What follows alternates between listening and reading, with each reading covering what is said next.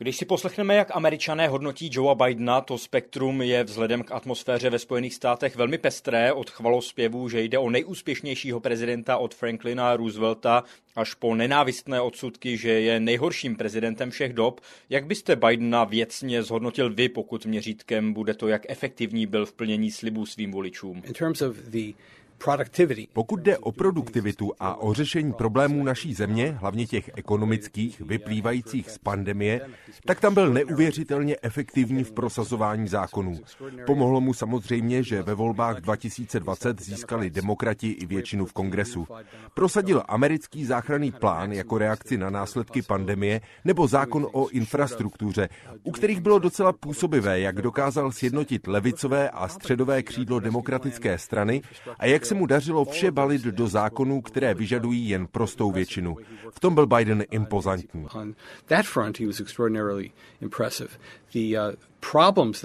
Pokud jde o problémy, které se objevily, jedním z nich byla inflace. U té se samozřejmě můžeme přijít o tom, jestli se dala předvídat nebo ne. Dá se vykládat jako důsledek těch přijatých zákonů, ale objevila se i v zemích, které takové výdajové zákony nepřijaly a hodně jí způsobovaly problémy dodavatelských řetězců. Co bylo černou kaňkou Bidenovy administrativy, to byl způsob ukončení války v Afganistánu. To skončilo debaklem. Jeho nízká popularita odráží právě tohle, ale částečně i rozdělení naší země. Mezi demokraty má Biden neobyčejně dobré hodnocení, mezi republikány neobyčejně špatné a nezávislí voliči jsou rozdělení. Celkově to dává popularitu znatelně pod 50%.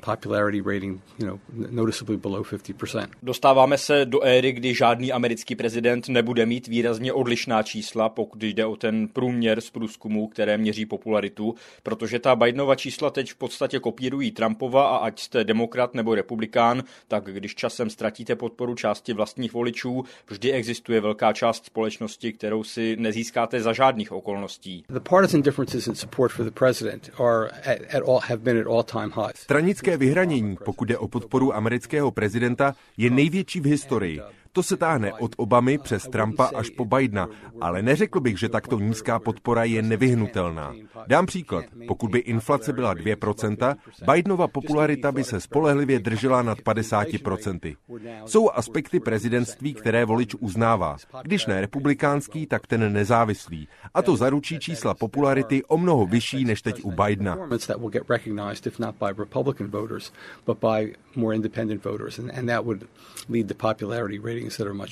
Joe Biden postavil svou kampaň na motivu sjednocování, sliboval to i ve své inaugurační řeči a nakonec dospěl do fáze, kdy loni v září ve zvláštním projevu k národu výslovně odsoudil Trumpovské republikány jako hrozbu pro demokracii. Jakou práci tedy vlastně odvedl ve snaze sjednocovat Američany? To nedokázal.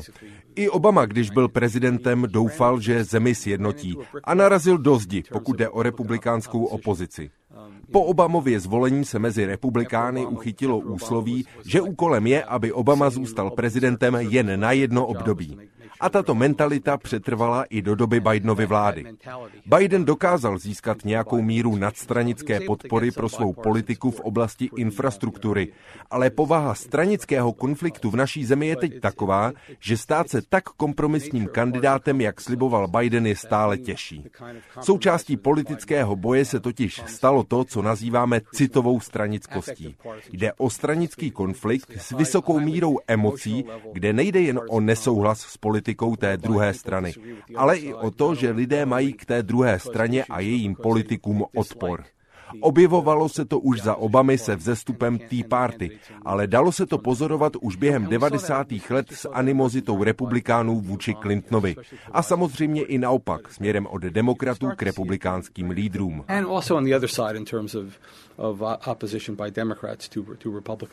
Co je nepřehlédnutelné, jak doslova každý Bidenův krok komentuje a kritizuje jeho předchůdce v Bílém domě Donald Trump, to je v rozporu s tradicí amerických prezidentů veřejně nekomentovat výkony svých pokračovatelů v Bílém domě. A také Biden Trumpa veřejně kritizuje, udělal to už i jmenovitě, i když se tomu většinou vyhýbá a Trumpovi říká třeba ten bejvalej. Jsme tedy svědky toho, jak vznikají nové prezidentské normy. Trump basically broke all the past Trump porušil v podstatě všechny dosavadní normy a pravidla politiky. A Biden se stejným způsobem snažil mobilizovat demokraty, tím, jak jde po Trumpovi a jeho skupině republikánů. A zdá se, že to v posledních volbách zafungovalo, když se demokratům dařilo líp, než se čekalo.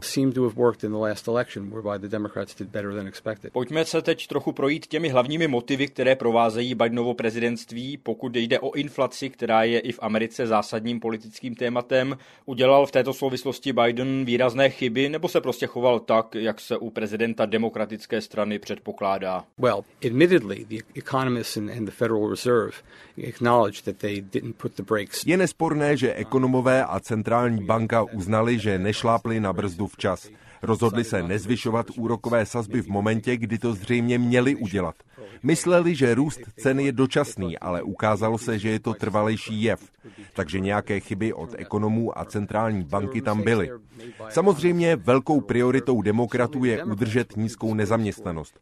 Pokud mají na výběr mezi vyššími cenami a vyšší nezaměstnaností, nechají růst ceny, aby nestoupala nezaměstnanost. Ta je 3,5% a to je mimořádné. Kdybychom měli nezaměstnanost 10%, volby 2022 by se mnohem víc podobaly těm klasickým, kdy strana, co není u moci, vyhraje ohromujícím způsobem, jako třeba v roce 2010.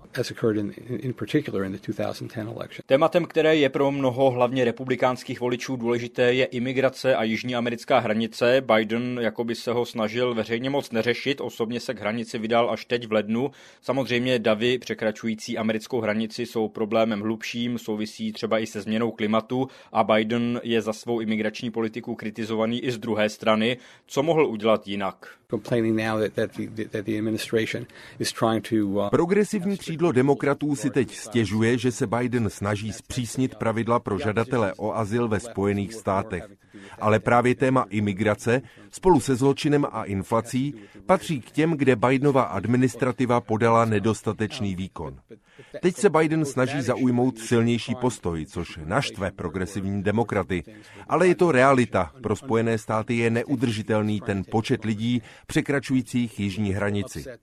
Biden by samozřejmě mohl zkusit pomáhat zemím, odkud ti lidé přicházejí, ale to je složitý a dlouhodobější problém.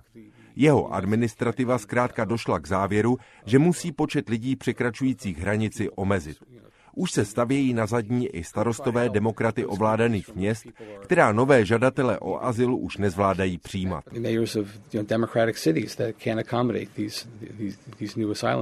Joe Biden prosadil zákon, který je označovaný za nejsilnější legislativu amerických dějin na ochranu klimatu. Na druhou stranu jsou v něm ale stále značné ústupky fosilnímu průmyslu a tak jsou americké klimatické závazky stále v ohrožení. Jak byste Bidena hodnotil v tomto směru?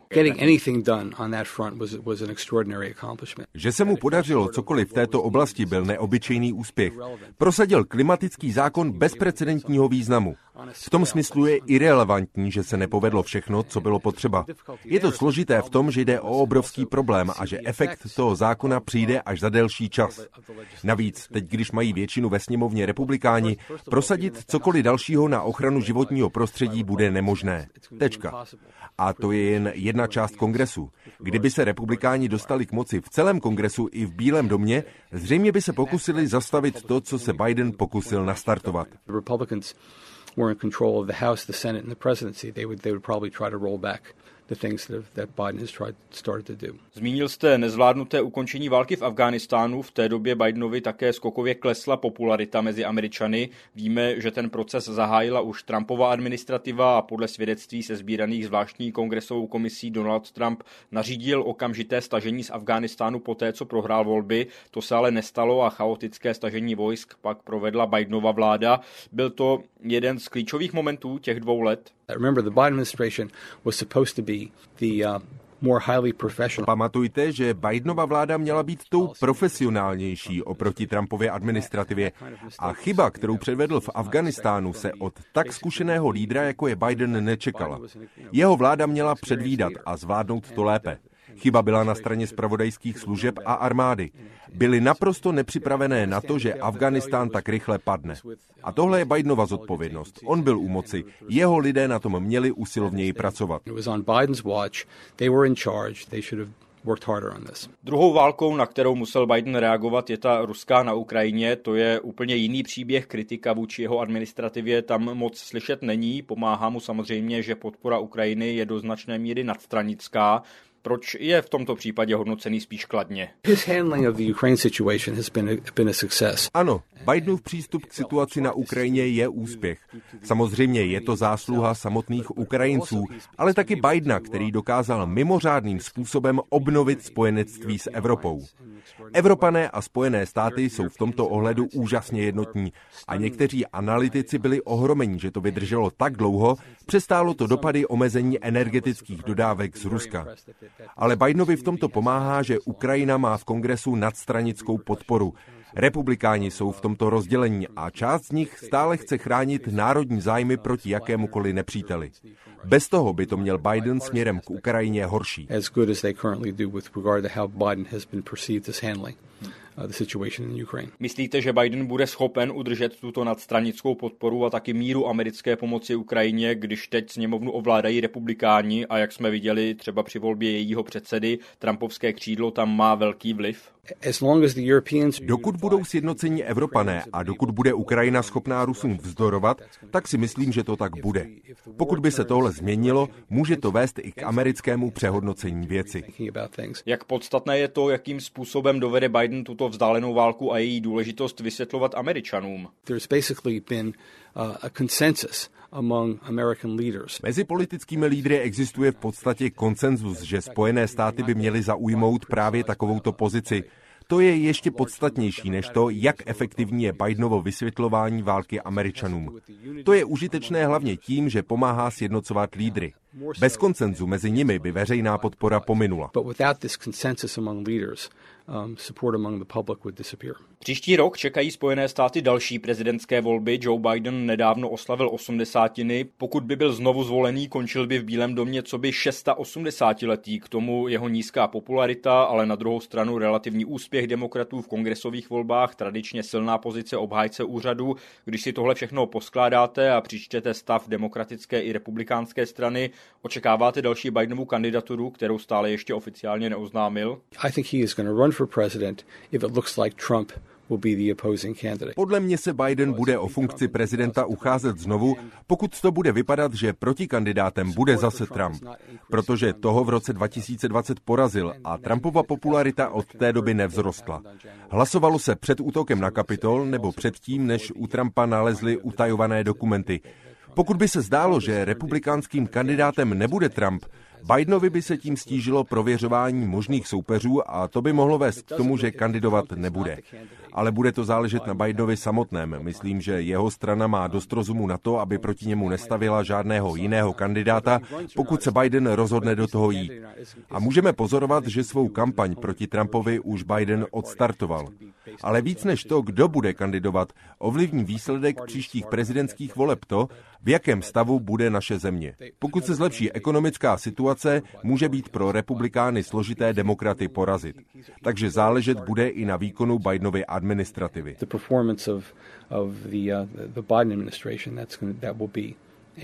A budou američané volit prezidenta, který by v úřadě oslavil 86. narozeniny?